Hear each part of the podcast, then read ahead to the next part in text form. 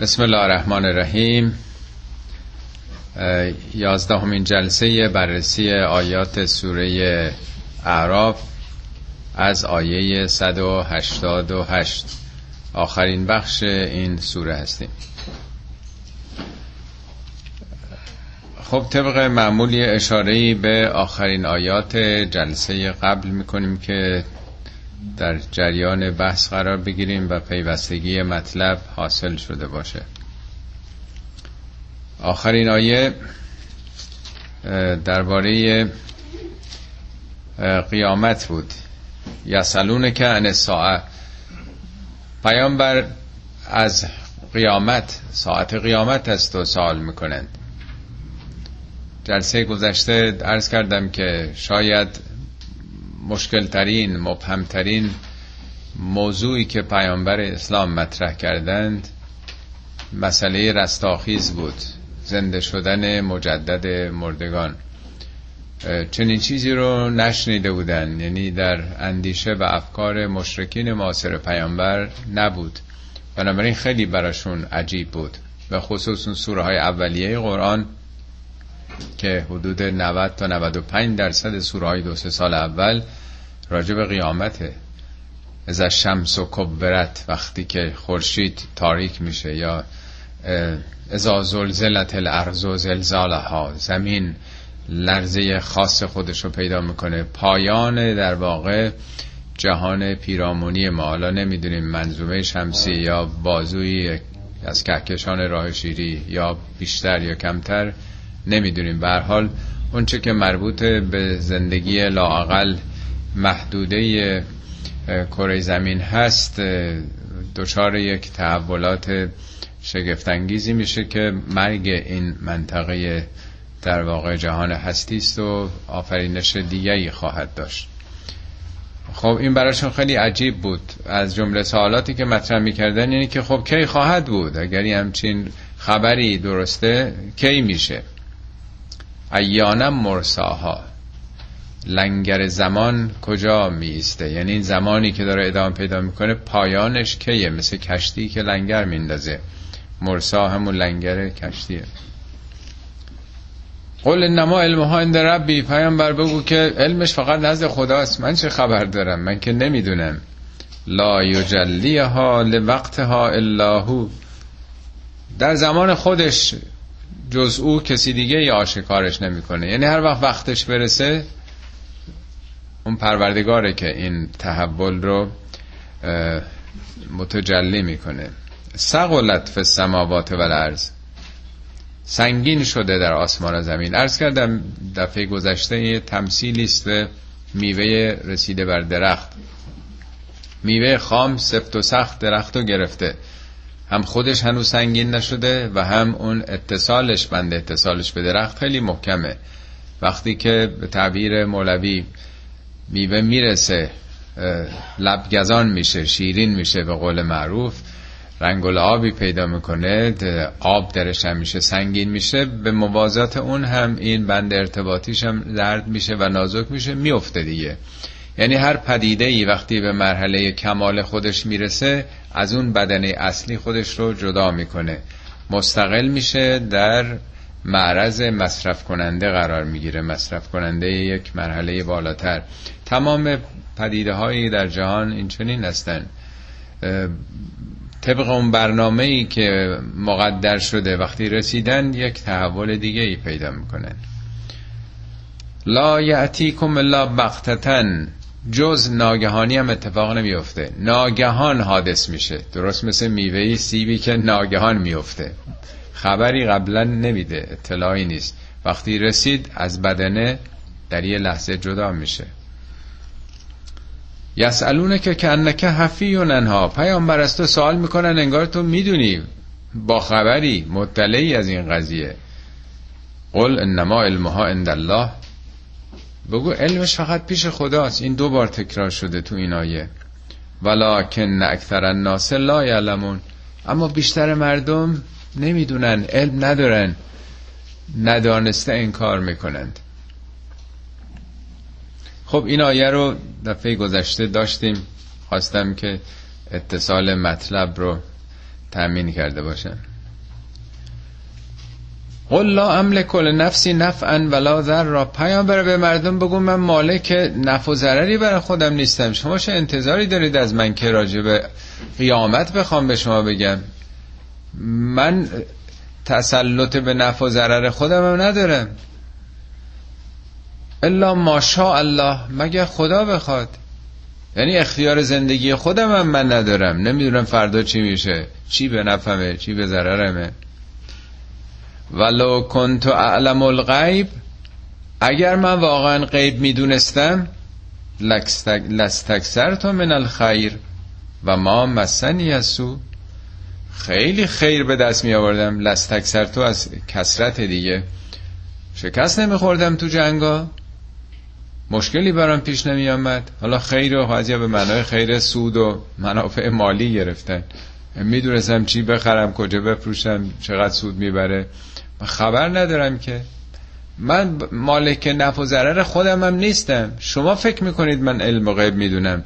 اگر علم غیب می‌دونستم جای دیگه قرآن هم می سخن اومده لستکسر تو من الخیر. حتما خیلی منافع پیدا می‌کردم و ما مسنی از سو به من بدی نمی‌رسید مشکلی نمی‌رسید شکست نمیخوردم. خیلی تو زندگی پیامبر مشکلاتی بوده. خب این شکست هایی که تو برخی جنگ ها بوده جنگ فرض کنید احد مثلا.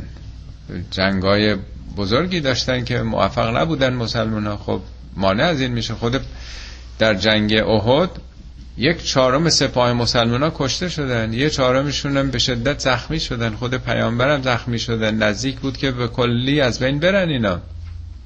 کسی که غیب بدونه که یه همچین مشکلاتی گرفتاریایی پیدا نمی‌کنه. یکی دوتا هم نیست تو قرآن. اتفاقا این اعتقادی است که تو جامعه امروز ما هم هست. اتفاقا یک حدیثی دیدم تو اصول کافی از امام صادق نقل کرده. عنوانش اندنا علم ماکان و علم ما هو کائن. نزد ما یعنی نزد ما اهل بیت تمام علم گذشته هست و علم آینده. الا ان تقوم ساعت تا روز قیامت. یعنی هم علم گذشته همه چی رو ما می‌دونیم و همه چی که تا آینده خواهد بود. خب معلومه که این جعلیه این حدیث این روایت. نمی‌خونه با قرآن دیگه. یه عده خب دلشون می‌خواست که قلوب بکنن بزرگ کنن. خب تو کتابای ما اومده تا دلتون بخواد از این احادیث و روایت جعلی هم هست دیگه. دیگه سریحتر از این میشه بگه که من مالک نفع و ضرر خودم هم نیستم. چه برسه به شما؟ اگرم علم غیب می‌دونستم خیلی منافع به دست می آوردن دفعه گذشته عرض کردم از پیامبر مردم یه منطقه عربستان ظاهرا طائف. می‌خوان که یه دی ما می‌خوایم با اسلام آشنا بشیم مسلمون بشیم. یه دی قرآن شناس اسلام شناس بفرست پیامبر چل نفر رو میفرستن. از بهترین ایدئولوگای مسلمون. هر چل تاشون رو سر می‌برن. فاجعه رجیع بهش میگه. یه بار دیگه یه منطقه دیگه اونام همین سال داشتن. هفت نفر میفرستن. بئر معونه. سر می‌برن مینزن تو چاه اینا رو همه رو. خب کسی که علم غیب داشته باشه که می‌دونه یم چی کاری نمی‌کنه با جون مردم که بازی نمی‌کنه. ولی حالا آقایانی که ادعا می‌کنن چی میگن؟ نه پیامبر خدا بخواد میده. آقا شما کجا می‌دونین؟ خدا همه علم غیب رو به پیامبر, پیامبر آموخته ولی مجاز نبودن به استفاده. یعنی چی؟ پس چه فایده داشته؟ یه چیز آدم بدونه جون مردم هم اینطوری در خطر باشه مجاز به استفاده نباشه. این که خب نمیشه اصلا. یعنی چی؟ پس چه خاصیتی داره؟ آدم همه چی رو بدونه ولی حق استفاده ازش نداشته باشه. خب پس پیامبر چی کار است؟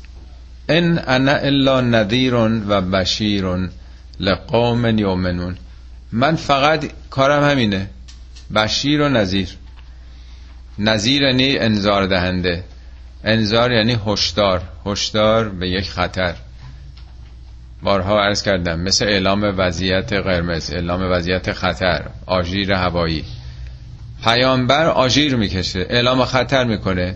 دختران رو در خاک کردن زنا کردن کمفروشی آدم کشی اینا همش خطره. انذار فرصت داره برای اصلاح. درست همطور که آژیر می‌کشن وقت دارن مردم برن در پناهگاه. نقش پیامبر هشدار دادن به مردم نسبت به شرک و بت پرستی که بوده و بشیر. بشیرم بشارت دادن. یعنی درست راه درستی میری برو خدا عوض بهت بده تایید بکنه. اونم برای کی؟ لقوم اومنون اگه کسی ایمان نمیاره خب کاری باش نداریم. برای کسانی که ایمان میارن راه امن و امنیت رو در پی گرفتن اونا رو تشویق می‌کنه. این نقش اصلی پیامبره. نیومده که علم غیب رو به کسی بگه بگی که حالا قیامت کی خواهد شد یا کی شما میمیرید یا نمی‌دونم کدوم زمین میمیرید چیزا رو پیامبر نمی‌دونسته. خب این ظاهرا جزو آخرین آیات درباره قیامت بود. از آیه بعد بحث توحید مطرح میشه. قرآن این سه موضوع اصلی رو با هم ترکیب می‌کنه دیگه. یکی توحید یکی قیامت یکی هم نبوت یعنی پیامبری و هدایت در واقع. هو الذی خلقکم من نفس واحده. او همون کسی که در زمیرتون در فطرتتون دنبالش هستید یعنی خدا او کسی است که خلقکم من نفس واحده. شما رو از یک نفس واحده آفرید. و جعل منها زوجها. زوجش رو هم از همون قرار داد. لیس کنه الیها. تا با هم آرام بگیرن در کنار هم.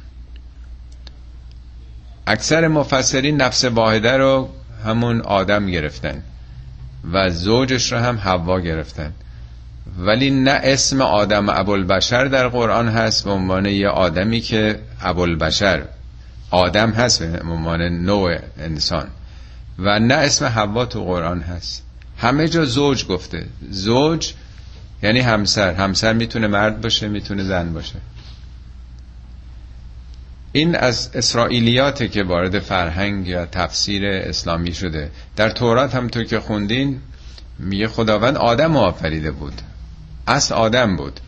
ولی آدم حوصلش سر رفت. خدای ما خسته شده یه همدمی برای من بیافرین. خداوند اون رو به خواب برد. در خواب دنده چپش رو جدا کرد. از اون همسرش هوا رو آفرید. بعدم اون داستانی که به این درخت نزدیک نشید و اینا رو هم می‌دونید پیش آمد و خداوند توصیه کرده بود به آدم از این شجره مصرف نکن. وقتی که خب حالا هرچی بوده سیب بوده یا هرچی خدا بهش میگه چرا این کار کردی؟ من که بهت گفته بودم که به این شجره نزدیک نشو. میگه که این همدمی که برای من قرار دادی اون منو فریب داد. بعد از حوا می‌پرسه که خب تو چرا این کار کردی؟ بنده منو بنده پیامبر منو گول زدی. اونم میگه که مار منو فریب داد. میگه خب حالا هر دو رو تنبیه می‌کنم. تنبیه تو اینی که تا قیامت درد زاییدن خواهی داشت و تنبیه مار اینه که سرشو انسان لگت خواهد کرد. خب معلومه که سخن خدا نیست سخن حضرت موسی هم نیست. اینا نقلیاتی است که در طول تاریخ تو همون سفر پیدایش اول کتاب مقدس هم آمده. اینم وارد تفاسیر ما شده. گناه اولیه رو به گردن حوا انداختن و اینی که زن از زنده چپ مرد خلق شده. نفس واحده یعنی اولین منشأ حیاتی. نه یک انسان نه حتی یک سلول. سلول خودش یک کلونیه یک مجموعی است از میلیون ها موجود زنده. بخش های مختلف داره. از اون موقعی که اولین منشأ حیاتی پدید آمد در واقع از موقعی که زوجیت پدید آمد در عالم طبیعت این دو به وجود آمدن. و جعل منها زوجها. زوجم چون با هی تعنیس آمده فکر کردن که یعنی زنشو. در حالی که این معنیس مجازیه به واحده برمیگرده. واحده چون هی داره اون در واقع زوج واحده حتما زوجه ها میشه. هیچ جای قرآن زوجه ما نداریم به معنای زن. همیشه دو تاست. برای چی این کار کرد؟ لیس کنه الیها. تا با آن به سکونت و آرامش برسند. یعنی طرفین دو طرف نه یکی. تصور عمومی مردم اینه که خب مرد کار می‌کنه خسته میشه از سر کار که میاد احتیاج هست که یه کسی سرویس بده و ترخوشکش بکنه و آرام بگیره از خستگی. خب حالا زن که مشغول کار بوده تو خونه اون احتیاجی به آرامش نداره. این عادلانه است که یه کسی آرامش دهنده به دیگری باشه.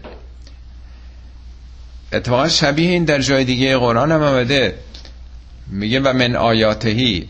اگه می‌خواین خدا رو بشناسین یکی از علائم خداشناسی اینه جعل لکم من انفسکم ازواجن از جنس خودتون جن... زوج خودتون رو قرار داد. نه زنو از جنس خودتون از جنس انسان. برای چی؟ لتسکنو الیها. تا آرام بگیرید و کنارم. و جعل بینکم مودتا و رحمتا. و بین شما دو چیز رو قرار داد. یکی عشق مودت همون دوستی. دوم رحمت به معنی دلسوزیه. عشق اون جنبه های غریزیه ولی بالاتر از اون کاملتر از اون ایثار کردنه. فداکاری کردن مشکل طرف رو مشکل خود دیدن دلسوزی پیدا کردنه. میگه نفی ذالک لآیات در این مسئله که در وجود انسان این انگیزه از کجا اومده؟ این عشق این ایثار این فداکاری. این یه آیه است لقوم یتفکرون برای مردمی که تفکر کنن. این منشأ عشق از کجا اومده؟ اگه دنیا خود به خود به وجود آمده همه چی منشأش مادیه یا به قول استیون هاکینگ جاذبه جهان به وجود آورده عشق از کجا اومده؟ دلسوزی و فداکاری ماده چطور خودش رو فدا می‌کنه؟ این از کجا اومده این منشأش حالا شبیه این بارها تو قرآن اومده هم نفس واحده اومده که اتفاقا سوره بعدم با همین آغاز میشه که جهان هستی سوره قبله. ببخشید سوره انعامم. بدین نه منم بر از روز براتون بخونم. اونم اشاره به همینه که جهان بله. بله هوبل از این خلق کامنتین نه. بله های چند دومشه وقت می‌گیره من اگه بخوام پیدا بکنم. بله فکر کردم همون بالا اولش هست ولی برها تو همون سوره انعامه. در هر حال بحث خودمون ادامه میدیم. خداوند پس از یک منشه حیاتی واحدی شما را آفرید و زوجش هم از خودش قرار داد تا در کنار هم آرامش پیدا کنند. فلما تقشاها وقتی که این البته یک جمله معدبانه به منظور همبستریه در واقع یک نوع فراپوشانیه. وقتی که همبستری انجام شد حملت حملا خفیفن. یک حمل خفیفی در واقع حامله شدن به یک به صلاح بار خیلی سبکی یعنی یک نطفه در واقع. اولین به صلاح اثر حیاتی تولد در واقع. فمرت بهی با همون به صلاح اسپرم اولیه خیلی شاید چند میلیونش در واقع توی سانتیمتر مکعب هست. این حاملگی انجام شد و مدت ها میگذره. هفته ها و ماه ها میگذره. فمرت بهی همراه به صلاح این نطفه زندگیش رو ادامه میده. فلما اثقلت وقتی که سنگین میشه. وقتی که حالا به پا به ماه به قول معروف می‌ذاره و حاملگی او روی مقداری از تحرک میندازه دعو الله ربهما. اونجاست که دعا می‌کنند. ربهما یعنی هم زن و هم شوهر. یعنی قبلا که سبکه و اتفاقی نیفتاده ما معمولا وقتی که مشکل پیدا کنیم سراغ خدا میریم دیگه. ولی همین که سنگین میشه و خطر این که سخت بشه یا خود زن دچار مشکلات در رفت آمد اینجا میشه. یعنی از موقع که نگرانی حاصل میشه دست به دعا بلند می‌کنن. چه دعایی؟ لئن آتیتنا صالحا پروردگارا اگه یه بچه سالمی به ما بدی اینجا صالح نه به معنای صالح اخلاقیه. خب بچه کنو به دنیا نیومده به سن بلوغ نرسیده کسی دعا نمی‌کنه که بچه صالحی باشه. صالح در برابر معیوبه. یعنی شیش انگشتی نباشه مشکل ژنتیکی نداشته باشه. خدایا اگه بچه سالمی به ما بدی لنکنن من شاکرین. خیلی مخلصت خواهیم بود. شاکر تو خواهیم بود. یعنی دعا دعای سلامت تولد بچه است. خب اینو که داره میگه نه که یه نفر این دعا رو کرده. داره به نوع انسان میگه. میگه خدا شما رو از یه منشأ حیاتی واحد خلق کرده و بعد بشر شدید و حالا که خودتون حالا منشأ این تکثیر و تولید نسل میشید این مراحل رو میگذرونید و وقتی دچار مشکل میشید از خدا سلامت این رو آرزو می‌کنید. فلما آتاهما صالحا وقتی خدا یه دستگلی یک فرزند سالمی عنایت می‌کنه لطف می‌کنه جعل له شرکاء. برای او شریکانی قرار میدن. هر دو هم داره میگه این جعلا تصنیه است. جعل له شرکاء فیما آتاهما. در اون چی که خدا بهشون داده. فتعال الله اما یشرکون. خداوند متعالیه برتر از این شرکی است که اینا میورزند. حالا یعنی چی شرک میورزند؟ یعنی قبل از این که به دنیا بیاد همه چی رو از خدا می‌خواستن. حالا که سالم به دنیا اومده حالا آیه اون موقع که نازل شده 1400 سال پیش به حساب اینکه رفتیم یه زیارتی اون بوت هبل رو کردیم بوت منات رو کردیم یه نظر و نیازی برای اونها کردیم. حالا زمان ما یعنی رفتیم مثلا جمکران نمی‌دونم یه زیارت چیچی خوندیم متوسل شدیم به آقا چی کار کردیم. یعنی وقتی که دیگه مطرح میشه یا اینکه عجب دکتر خوبی داشته جراح خیلی خوبی بود خوب به دنیا برد یا مثلا چه بیمارستان خوبی بود چه پزشک خوبی بود. یا خانم خیلی خوب مثلا حرکت کردن راه رفتن و یعنی همش دنبال یه عوامل دیگه ای که این سالم به دنیا اومد همه چی دیگه فراموش میشه. این فطرت انسانه که وقتی که دچار مشکله می‌دونه که از هیچ کسی جز خدا کاری ساخته نیست. تو دریام کشتی می‌خواد غرق بشه آدم اونجا نمیگه یا حضرت عباس. سراغ خدا میره به صورت فطری. ولی وقتی از اونجا گذشت دیگه به حساب کسان دیگه گذاشته میشه این مسئله. شبیه این فراوان توی قرآن هست. یکی اون داستان دوتا باغ تو سوره کهف یادتون هست؟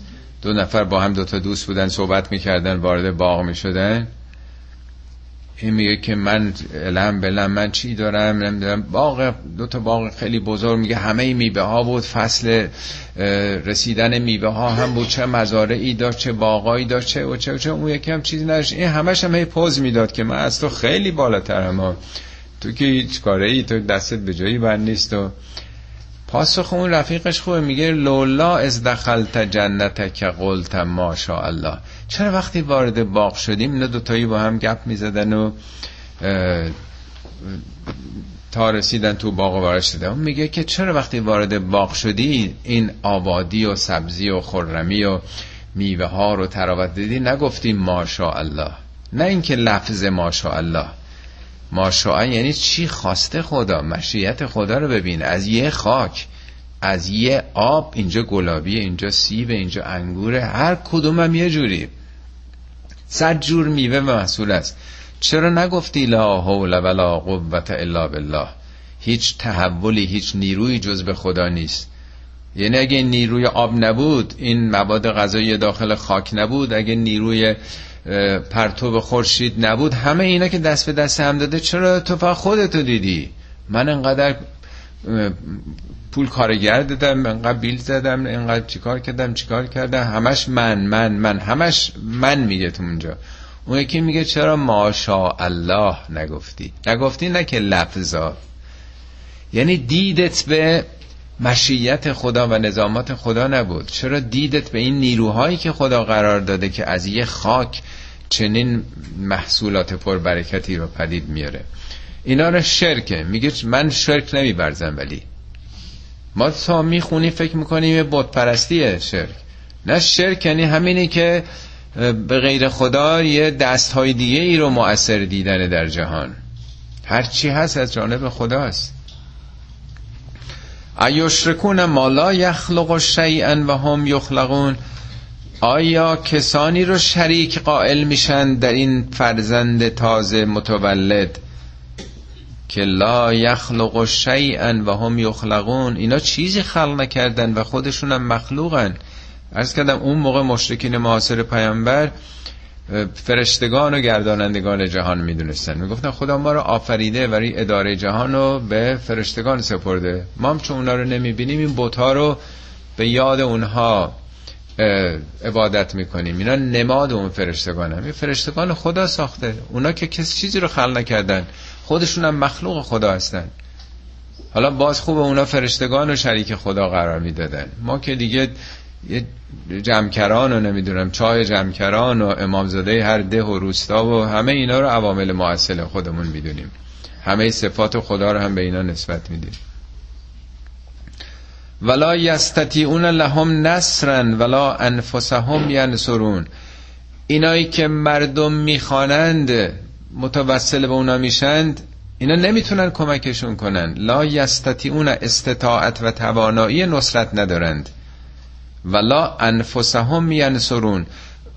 به داد خودشون هم نمی‌تونن برسن. مشکلات خودشون هم نمی‌تونن حل بکنن. یعنی به خودشون نصرت نمیدن یعنی اگه مشکلی گرفتاری پیدا بکنن چیکار می‌تونن بکنن؟ به درد خودشون هم نمی‌تونن برسن.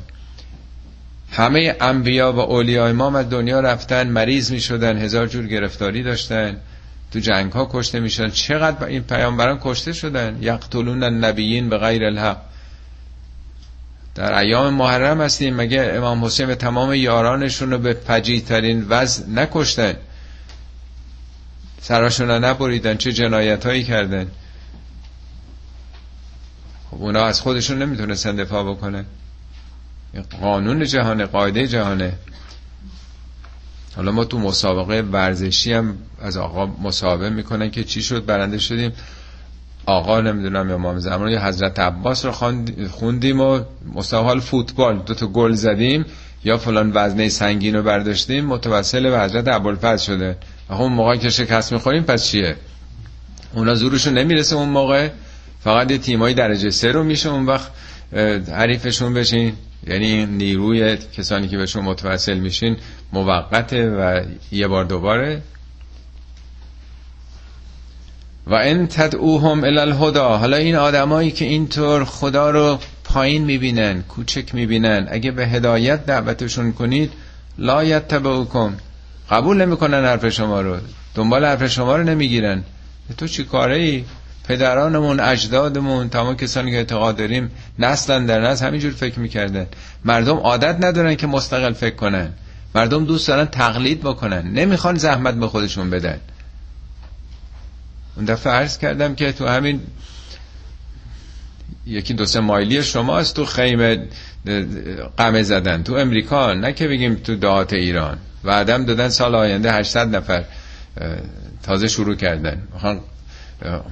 قمه بزنن فکر می‌کنن که بالاترین احترام و تجلیل از امام حسین اینی که قمه بزنن و تو تلویزیون هم نشون بدن فیلمش هم بگیرن و پروپاگاند بکنن که اسلام چقدر پیشرفته است.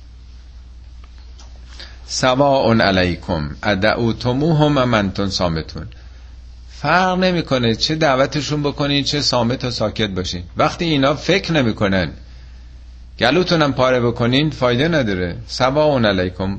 بی تفاوته برای شما. فایده نداره نتیجه نداره. ادعوتموهم اگه دعوتشون بکنید ان انتم سامتون اینا چیزای دیگر می‌خوانند. اما اون چیزایی که می‌خوانند اون کسانی که می‌خوانند.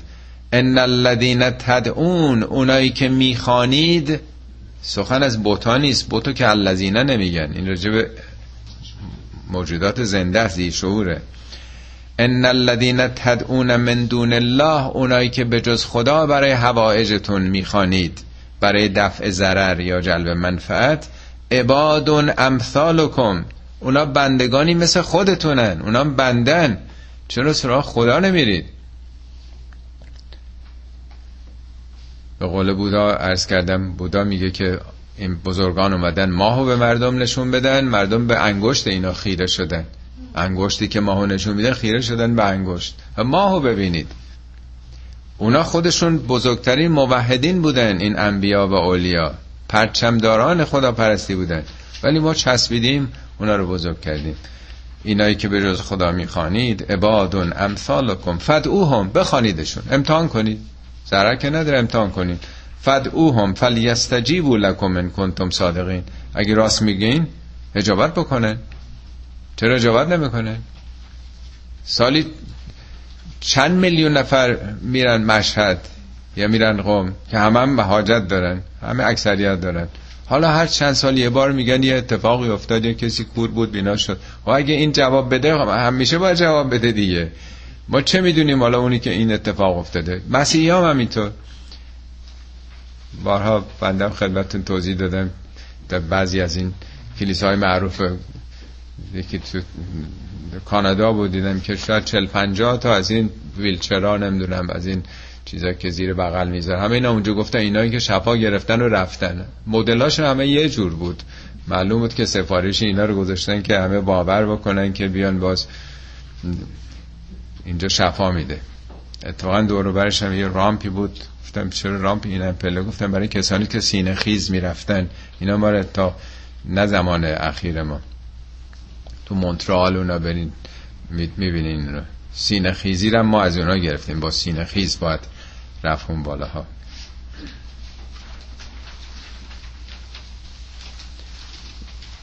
الهم ارجلون یمشون بها.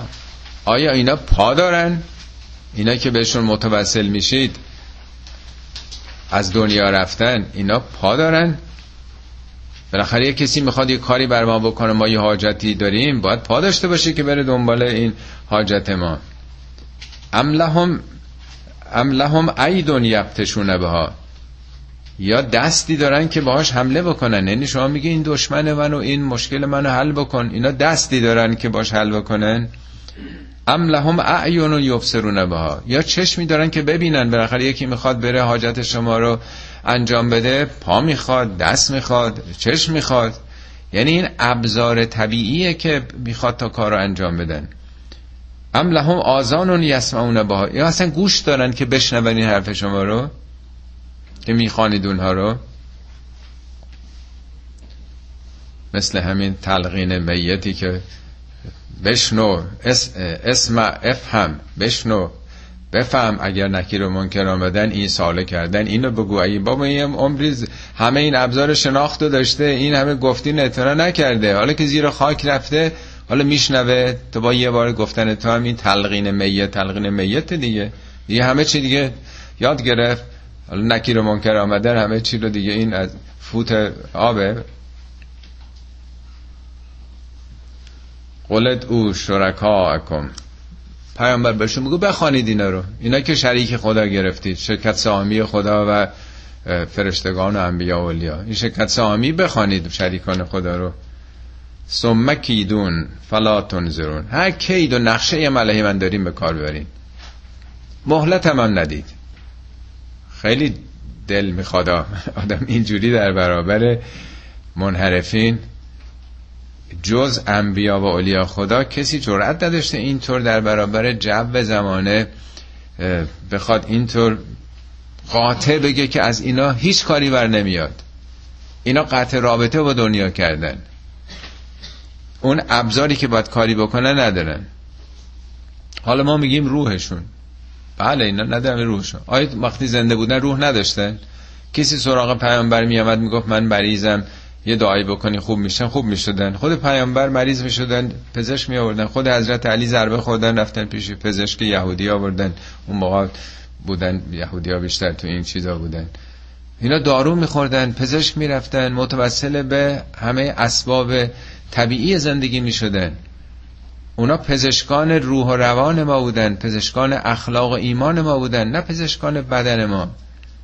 اونا بانک رهنی نبودن که بانک نبودن که مشکلات مالی ما رو حل بکنن. بانک ارزش های اخلاقی و دینی بودن. چه انبیا چه اولیا اهل بیت همه اونها. ما داریم برای خواسته های پایین و مادی زندگی اونا رو خرج خودمون می‌کنیم. نه خودمون رو خرج اونا. اونا رو میفرستیم دنبال نخودسی های خود ما اینا رو برای اون تهیه بکنیم. اینا خیلی واقعا جای تأسفه. و این تو روشنم قرآن داره میگه. ولی هزار جور استدلال می‌کنن دیگه. مگه قرآن نگفته که شهدا زندن؟ فلا تحسبن الذين قتلوا في سبيل الله امواتا بل احیاء عند ربهم. خب وقتی اونا زندن خب اولیا اهل بیت اینام زندن دیگه. اونجا که نگفته که زندن پیش شما. میگه اند الله احیان اند ربهم. پیش پروردگار احیان. یعنی شما فکر می‌کنی تلف شدن مردن و بین رفتن. تو حساب خدا نمردن. نمیگه احیان اند قبرهم. احیان اند ربهم. ببینی خیلی تفاوت هست. میگه شما ولیتون ایناست. ان ولی الله الذي نزل الكتاب و هو يتولى الصالحین. ولی من کیه؟ ولی من همون اللهیه که این کتاب رو فرستاده. کتاب منه قوانین و نظامات احکامه ولی ارباب من ولی ولی یعنی دوست صاحب اختیار سرپرست من یار و یاور من همون کسی است که فر... کتاب فرستاده و هو یتول الصالحین. او صالحین رو ولایت می‌کنه سرپرستی می‌کنه. تکیهگاه من به خداست اینو در واقع میگه. والذین تدعون من دونهی اونایی که به جز خدا شما می‌خوانید لا یستطیعون نصرکم. استطاعت و توانایی یاری شما رو ندارن ولا انفسهم ینصرون. این دو بار تکرار شده با تناسب مختلف.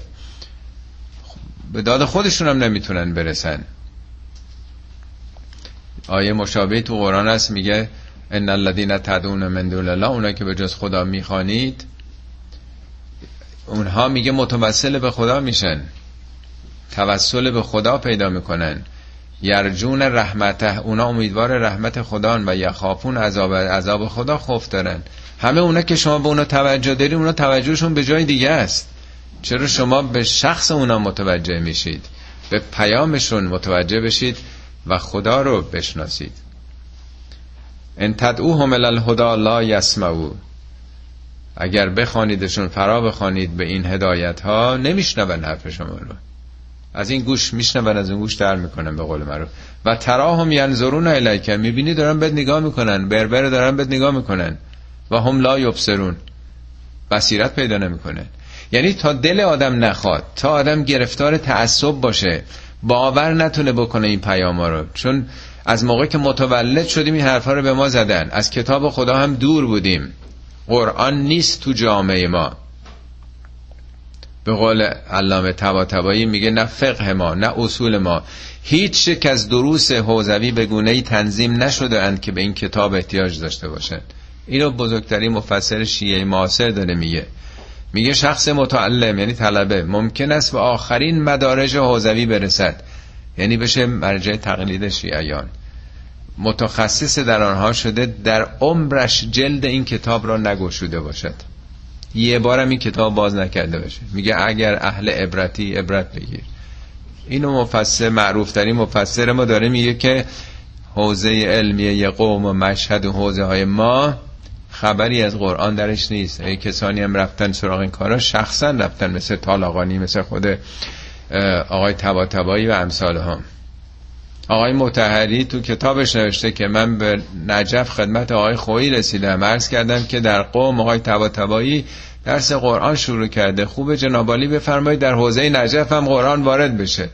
ایشون فرمودن که آقای تبا تبایی تزهیه کردن. تزهیه یعنی خودشو قربانی کرده. یعنی چه فداکاری و ایثاری کرده کسی بخواد پیشرفت بکنه تو اون حوزه باید فقه و اصول و شرایع و مکاسب و شرح لمعه و ایناست که اباحت داره.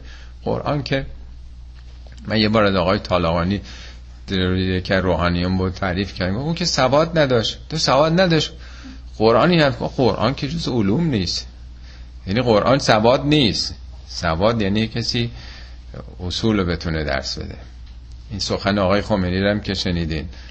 میگه خطاب پاسدارانه. این را به جد می‌گویم نه به تعارف معمولی. بر عمر گذشته خود تأسف می‌خورم که با این کتاب آشنا نشدم. اولا میگه برای که تعارف نگو این را به جد می‌گویم نه تعارف معمولی. و شما ای نمی‌دونم امیدهای چی چی آینده آینده مملکت. قرآن را محط نظر خود قرار بدهید در همه امور. و مثل این جانب نباشید که در پایان آن پایان پیری به این فکر میفته این عینا سخن آقای خمینی است که تو این کتاب مجموعه نوشته هاشون هم هست.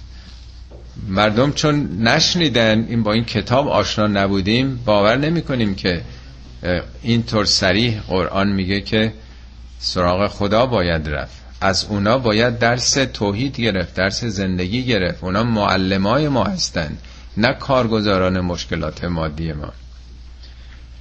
خب حالا چیکار باید کرد با اینایی که حاضرم نیستن؟ میشنون ولی نمیشنون. می‌بینن حرف آدم ولی نمی‌بینن. چون از اول داوریشون و قضاوتشون رو کردن. بیطرفانه نمی‌بینن. position دارن نسبت به این کار. چیکار بکنیم باشون؟ خذ العفو. اونا هم اختیار دارن آزادی خودشونو دارن. عفو رو در پیش بگیر. وأمر بالعرف وأعرض عن الجاهلين. اونها رو به عرف دعوت بکن. و امر نه به من امر. یعنی در واقع مشورت و رای عرف یعنی چیزی که عرف قبول داره. نمیگه و امر بالشرع. شریعت. شریعت و مردم همه قبول ندارن. ولی عرف همه قبول دارن. کسی هست که طرفدار دروغگویی باشه؟ دروغ میگن مردم ولی طرفدار نیستن. کسی هست طرفدار دوزی باشه؟ طرفدار بیناموسی باشه؟ آدم کشی باشه؟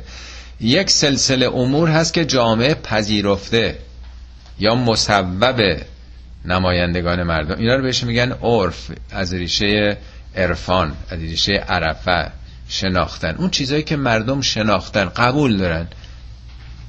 یعنی دعوا رو اون بحثای این حرفا نکنید به چیزایی که خودش قبول داره. همه قبول دارن که این کار خوبه. میشه چیزای مشترک پیدا کرد دیگه. یعنی به جای اینکه دعوا را بندازین صرف نظر بکن به مشترکاتی که همه قبول دارن اونو باهاش گفتگو بکن راهنمایی کن و اعرزن الجاهلین.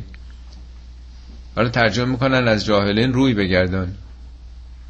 پیغمبر ای بخواد رو بگردانه بس باید با کی کار بکنه؟ نقش پیامبرانی که با جاهلا و نادانها کار بکنن تبلیغ بکنن. اعراض وقتی با حرف اضافه ان میاد معناش برعکس میشه. نه اینکه اعراض بکن. یعنی درگیر نشد در عرض هم قرار نگیرین. دعوا نه راه نندازین. اختلافی نیست. بله؟ بله. این جای دیگه قرآن این سبک زبان عربیه دیگه. مثلا رقبت یعنی میل. ولی وقتی میگه و من یرغب و ان ملت ابراهیم کیه که از آین ابراهیم؟ یرغب و ان نه اینکه بیرغبت باشه. میگه ابراهیمی که با این خصوصیت کیه که بیرغبت باشه؟ کیه که دوست نداشته باشه؟ و اما ینزغنک من الشیطان نزغون. حالا اگه شیطان تحریکت کرد. اما ینزغنک نزغ یعنی آشوب یعنی دخالت در یک کاری برای به هم زدن. ببینیم وقتی آدم غذای ناسالم می‌خوره یک عامل ناسلامتی وارد بدنمون میشه دیگه. آدم سردرد می‌گیره دل درد می‌گیره سیستم به هم می‌خوره. تو روابط انسان هم با هم دیگه وقتی یک اختلافی پیش بیاد جامعه رو به هم می‌زنه دیگه. جامعه همه باید با هم دوست باشن با همه این اختلافات با همه این مشکلات. همه بنده خدا هستیم خدا هم آزادی داده. به ما چه مربوطه یک کسی دیگه چجوری فکر می‌کنه؟ ما با نهایت ادب احترام ملایمت دلسوزی باید کلام خدا رو بگیم. این دستورات به پیغمبره. وای به حال ما پیغمبر هیچ وقت تندی هم نمی کرده میگه خب حالا شیطان اگر تحریک یعنی تعصبت به جوش آمد. البته پیامبر که اهل تعصب نبود ولی قرآن داره به این سب به پیامبر میگه میگن به در میگن که دیوار بشنوه. در واقع اینطوری آدم بهتر ادب میشه که خدا با پیامبرش با این زبان داره صحبت می‌کنه. اگرم گرفتار تحریک شیطانی شدی فستعذ بالله. به خدا پناه ببر. انه سمیع علیم. خداوند شنواست و داناست. یعنی باور کن که وقتی به خدا پناه بری میشنوه. خدا غریبه که نیست خدا قایب که نیست. خدای آنلاین که نداریم خدای رو در رو و مقابل ماست. ان الذين اتقوا آدمایی که سلف کنترل دارن تقوا همون ترمز دیگه. پروا پیشگان قدرت بربده اونا چجوری هن؟ ان الذين اتقوا اذا مسهم طائف من الشیطان تذکروا فاذا هم مبصرون خیلی آموزنده است. خوب دقت کنید آدمایی که اراده دارن که خودشونو در این اختلافات ایدولوژیک و فکر و عقیده و مذهب و این حرفا کنترل بکنند جوش نیارند فشارشون بالا نره. ازا مسهم طائف من الشیطان. مسه یعنی تماس یعنی ارتباط. طائف. تواف یعنی چی؟ تواف دور خانه یعنی گردیدن دیگه. طوفانم حرکت چرخشی داره دیگه نیست؟ طوفان تواف طائفه. طائفه یه جا آبی پیدا می شده یه چشمه یا یه چاهی. دورش ده جمع می شدن. در عربستان میشه میگه طائفه یعنی گرد هم آمدن. شیطان هم تو سر آدم میچرخه. دیدیم بعضی وقت آدم یک کسی یه حرفی بهش زده. احترامات رو رایت نکرده. مگه میره از فکر آدم؟ شب می‌خواد و خوابش نمی‌بره. صبح یه ساعت دو ساعت زودتر بیدار میشه میچرخه تو سر یه اصطلاحی که میگه که ول نمی‌کنه. مثل کنه چسبیده من ول نمی‌کنه. هر چی می‌خوام از شرش راحت بشم نمیشه. نه این حرف زد من باید یه جواب دندان شکنی بدم. نمیشه کم یه کنار بیاد. این حرف زد. اعتنا نکرد. جواب سلام منو نداد. الا آخر از اینا تو زندگی هممون پره دیگه. نمی‌تونیم تمامش بکنیم. یه بار سنگین و همراه خودمون می‌خوایم ببریم. ولش کنید بذار تمامش کن دیگه. میگه وقتی که دور سرشون میچرخه یه تحریک شیطانی تذکرو تذکر ذکر یعنی توجه دیگه. می‌خواد بگه تا هر به اصطلاح عکس عمل هر انتقام از تاریکی درون توست. به محضی که روشن بشی مشکل حل میشه. تذکر یعنی یک کلید بزن. ذکر یعنی بیداری. به یاد کلمات به یاد همین آیه بیفته خدا میگه. یا به یاد رفتار پیامبر بیفته با مخالفین خودش. یه بار یادتون سخن امام چند بارم گفتم اینو ولی میارزه تکرارشم به امام باقر کسی میگه انت بغر بغر یعنی گاو نر. میگه نه من باقر نمیگه خودتی جدت پدرت نمی‌دونم یقشه بگیره. میگه شنیدم که مادرت رخشور بوده. خب اگرم بوده چه کار خوبی؟ لباسای مردم رو تمیز بکنه. میگه نشنیدم بدکارم بوده. میگه اگه بوده خدا ببخشتش. اگه نبوده تو رو اگه بوده اونو ببخشه اگه نبوده تو رو ببخشه. اینو بهش میگن تقوا دیگه. دعوا نداره با کسی. چه, چه خاصیتی داره؟ همین آدم یادش نره. هر وقت کسی توهینی جسارتی چیزی کرد تذکرو فاذا هم مبصرون. ناگهان نمیگه یبصرون. فعل نمیگه که ناگهان بینا میشن. مبصرون اسم فاعله. ناگهان بینا شده. یعنی همینی که کلید بزنی وجودت به یاد بیاد اصلا روشن شد اتاق. اتاق وجودت روشن شد. تمام شد دیگه. تمام میشه این قضیه. و اخوانهم یمدونهم فی الغی ثم لا یخسرون. ولی اونایی که با شیطان روابط اخوت دارن. برادرای شیطان. اون موقع تنگترین قویترین ارتباط انسان ارتباط برادری بوده. برادران چون نه پلیس بوده نه جاندارم بوده قدرت وجود نداشته. برادرات تنگا تنگ با هم کار می‌کردن و قدرت داشتن. سمیم این اصطلاح اخوت برادری برادریم با هم یعنی خیلی دیگه با هم نزدیکیم دیگه. اونایی که خیلی مثل که با شیطون برادرن هر چیز هر حرفی بزنه هر تحریکی بکنه گوش می‌کنن به شیطان. ترمز ندارن. اتقون هستن که در برابر شیطان تسلیم نمیشن. ولی اونا که نه خیلی رفیقن با شیطان. یمدونهم فی الغی. یمدونهم چیه؟ امتداد دیگه مد. می‌کشن دعوا می‌کشن. از یه جایی ساده شروع شده. بعد میگه خودتی میگه پدرت جدت و نمی‌دونم. بعد یواش یواش تونتر میشه. کار به جای باریکتر کشیده میشه و دست به یقه میشن و یه مرتبه سر هیچ و پوچ یه مطلبی که جای ساده شروع شده به خیلی جای بد کشیده میشه که پلای پشت سرم خراب میشه. دیگه قابل جمع کردنم نیست. ثم لا یخسن کوتاه هم نمیان چون فکر کنه کوتابیامون پرو میشه. دو طرف هی می‌خوان که حرف آخر رو خودشون بزنن. این نباشه که او دیگه گفت من دیگه شکست مثل مسابقه فوتبال دیگه. توپو بنزیم تو زمین طرف. ببین چقدر روشن قرآن داره اینا رو میگه و چقدر جامعه اسلامی ما قافلیم از این اخلاقیات. اینا برای خدا مهمه که توز جامعه رو می‌تونه زنده بکنه.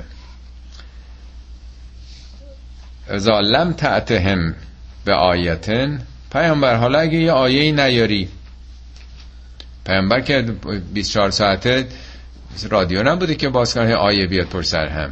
به طور متوسط هر روز تا آیه. متوسط 6000 خورده ای آیه اومده. در طول 23 سال ضرب در تعداد روزا بکنید. چندین روز ممکن یه هفته دو هفته اصلا آیه نازل نشده باشه. یه دوران دوران فترت. چند ماه هم مثلا طول کشیده آیه نبوده. میگه وقتی چیزی عرضه نمی کنی قالو لولچ تبیتا میگن چه چطور منتاج نکردی. اجتبا یعنی جمعآوری مثل مالیات. جمعآوری مالیات رو میگن جبایت الخراج. از این ور از این پولا جمع میشه مثل قطره قطره که با هم میاد حالا سرمایه میشه باش می‌تونه دولت خیلی کارا بکنه. یعنی در واقع قبول ندارن اینا وحیه. فکر می‌کنن تو خودت داری جمع جور می‌کنی به هم میچسبونی منتاج داری می‌کنی. ای چند روزم نهی خب چه خبر؟ مدتی است که چیزی نیوردی نتونستی چیزی منتاج بکنی؟ قل انما اتبع ما یوها الی من ربی. پیامبر بهشون جواب بده که من فقط از اون چی به من وحی میشه تبعیت می‌کنم. نمیگه بهشون بگو که تا چشمتون کور. جواب معمولا ما اینجوری میدیم دیگه. یا بگیم که خجالت بکش تو داری مثلا اتهام به میده نه اون آزاده که اونجوری فکر کنه تو هم بگو که من, من کاری نیستم. من فقط از اون چه به من وحی میشه تبعیت می‌کنم قل انما اتبع ما یوها الی من ربی هادا بصائر من ربکم. اینا یه بصیرت هاییست از جانب رب خودتون. بصائر جمع بصیرت دیگه. اینا یه روشنایی هاییست یک به آگاهی بخشی است. نمیگه از جانب رب من. رب کم اینا رو پروردگار خودتون داره میگه من به شما ابلاغ بکنم. و هدن و رحمتون لقوم یؤمنون. اینا هم هدایت و هم رحمت. البته برای مردمی که باور بکنن ایمان بیارن. برای اونایی که باور می‌کنن این رو دستور زندگیشون قرار میدن. قطعا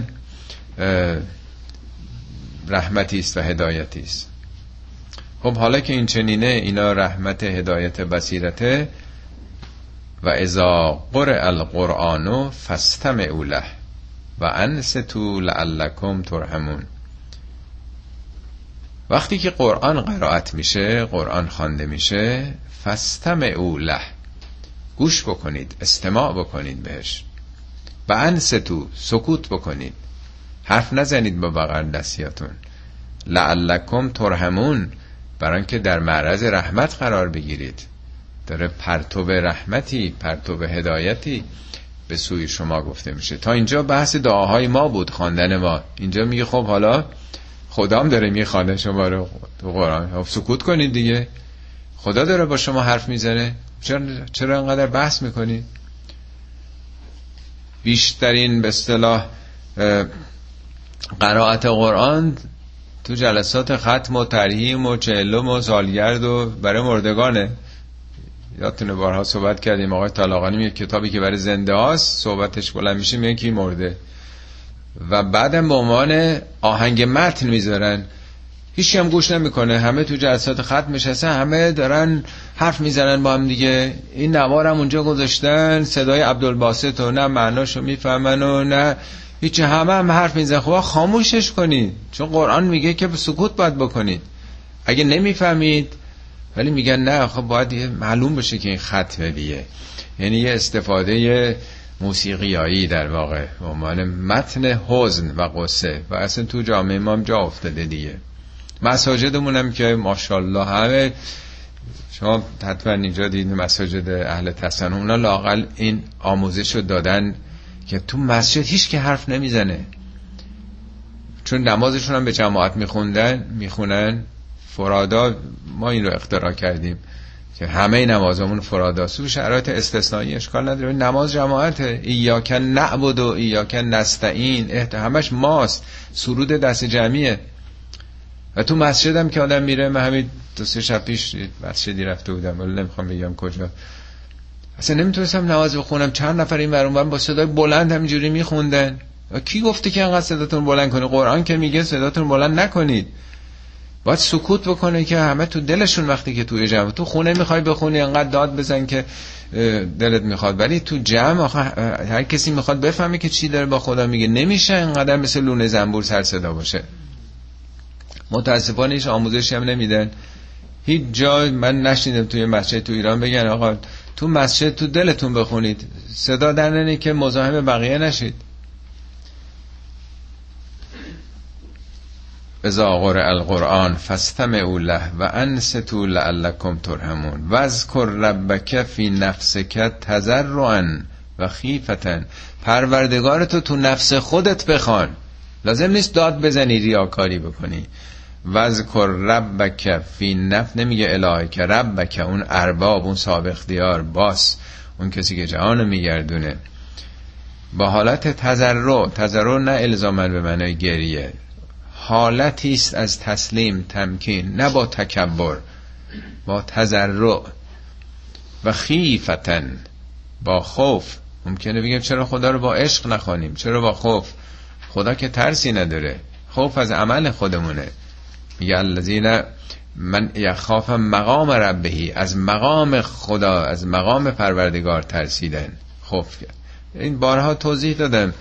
آدم تو خیابون بارها از کردم پلیس وقتی آدم می‌بینه میترسه پلیس راهنمایی. گفتم وقتی ما تو ماشینیم داریم رانندگی می‌کنیم میترسیم. وقتی هم که او تو ماشینه پلومو رد میشه. ولی اگه پیاده باشیم تو ماشین نباشیم نمیترسیم. چرا؟ برای اینکه همه خلاف کردیم. احتمالا میدیم که سرعت غیر مجاز بوده. یه کاری کردیم. پس در واقع ترس از عمل خوده. و اگه پلیس که ترس نداره. اگه تو لباس هر دو در غیر اون موقعیت باشیم که ترس خدا هم که ترس نداره. از عمل خودش انسان میترسه. میگه بله هر چیزی در واقع کیفری داره دیگه در واقع. گندم از گندم بروید جو ز جو وقتی که هر چیزی نتیجه محصول خودش رو میده از مکافات عمل قافل مشو. گندم از گندم بروید جو ز جو مکافات عملشه در واقع. خدا رو با حالت نتکبر بلکه تذرع و با حالت بیم و دون الجهر من القول. بدون اینکه صداتون رو بلند کنید. صدا رو نباید بلند کرد. برای که هم ریاکاریه و هم مزاحم کسانی هستیم که اونا می‌خوان خدا رو بخوانن. اگر توی جمعی هستیم نمیشه دیگه. بالقدوب و آسال. هم در آغاز روز و هم در پایان روز. این در واقع یعنی همیشه به یاد خدا باشید. همیشه به فکر اعمالتون باشید. ولا تکن من الغافلین. غافل نباشید. قفلت هم عرض کردم بارها. قفلت از یه چیز مهمه. مسائل حیاتیه اساسیه با سرنوشتمون. شما با آفریدگار 400 بیلیون کهکشان دارید سخن میگین. تازه این یک گوشه است که به نظر ما رسیده. آینده معلوم میشه که چه خبره جهانهای دیگه. ان الذين عند ربک ربک اونایی که نزد پروردگارن نه نزد مکانی. یعنی اونایی که به خدا نزدیکن. خدا رو بهتر شناختن لا یستکبرون عن عبادتهی. از خواندن خدا که احساس خود کمبینی نمی‌کنن. که بگم من من چرا نماز بخونم؟ من چرا تابع این نظامات و این حرفا بشم؟ چرا دروغ نگم؟ چرا این نگم؟ من هر کاری خودم عقل خودم رسید می‌کنم. میگه اونایی که خیلی به خدا نزدیکن اونا تکبر ندارن از خواندن خدا. و یسبحونه خدا رو تسبیح می‌کنن. تسبیح هم یعنی اون کار مثبتی که آدم در مسیر خدا انجام میده. و لهو یسجدون. در خدمت خدا هستن. سجده نه سجده خب همه ما هم داریم سجده می‌کنیم تو نماز. سجده همونی که سجده ماه و خورشید و ستارگان و همه میگه خدا رو سجده می‌کنن. یعنی در این ارکستر جهانی رام و تسلیم اون نظام باشن. خب این سوره تمام شد. خدا رو شکر می‌کنیم. توفیق دادین یازده جنسر و خدمتون بودیم.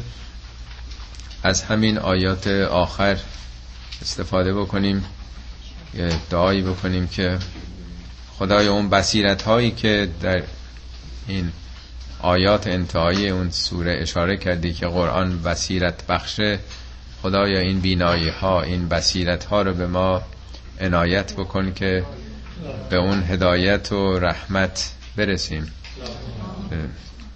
بله به قول موربی میگه ما فقط از تو دیده می‌خواهیم و بس تا نپوشد بحر را خاشاک و خس. خدای ما فقط یه چیز تو می‌خوایم همون دیده. دیده یک بصیرتی که این دریای وجود و خاشاک و خس نپوشونتش. خدایا به ما توفیق بده با این کتاب هدایتت آشنا بشیم. خدایا توفیق بده که بتونیم تو رو در نفس خودمون با حالت بیم و نگرانی از عواقب اعمالمون و اشتیاق به بعدهای تو تو رو در وجودمون بخونیم بدون که ریاکاری باشه از عمق وجودمون با تمام ذرات وجودمون به سمت تو بیایم و از قافلین نباشیم. لایه به ما توفیق بده از این ایگوها از این منیت ها از این تکبرهای در بندگی خودت نجات پیدا کنیم و بتونیم تو رو تسبیح بکنیم و در سجده تو در خدمت دائمی احکام و نظاماتی که مقرر کرده باشیم. صدق الله العلی العظیم.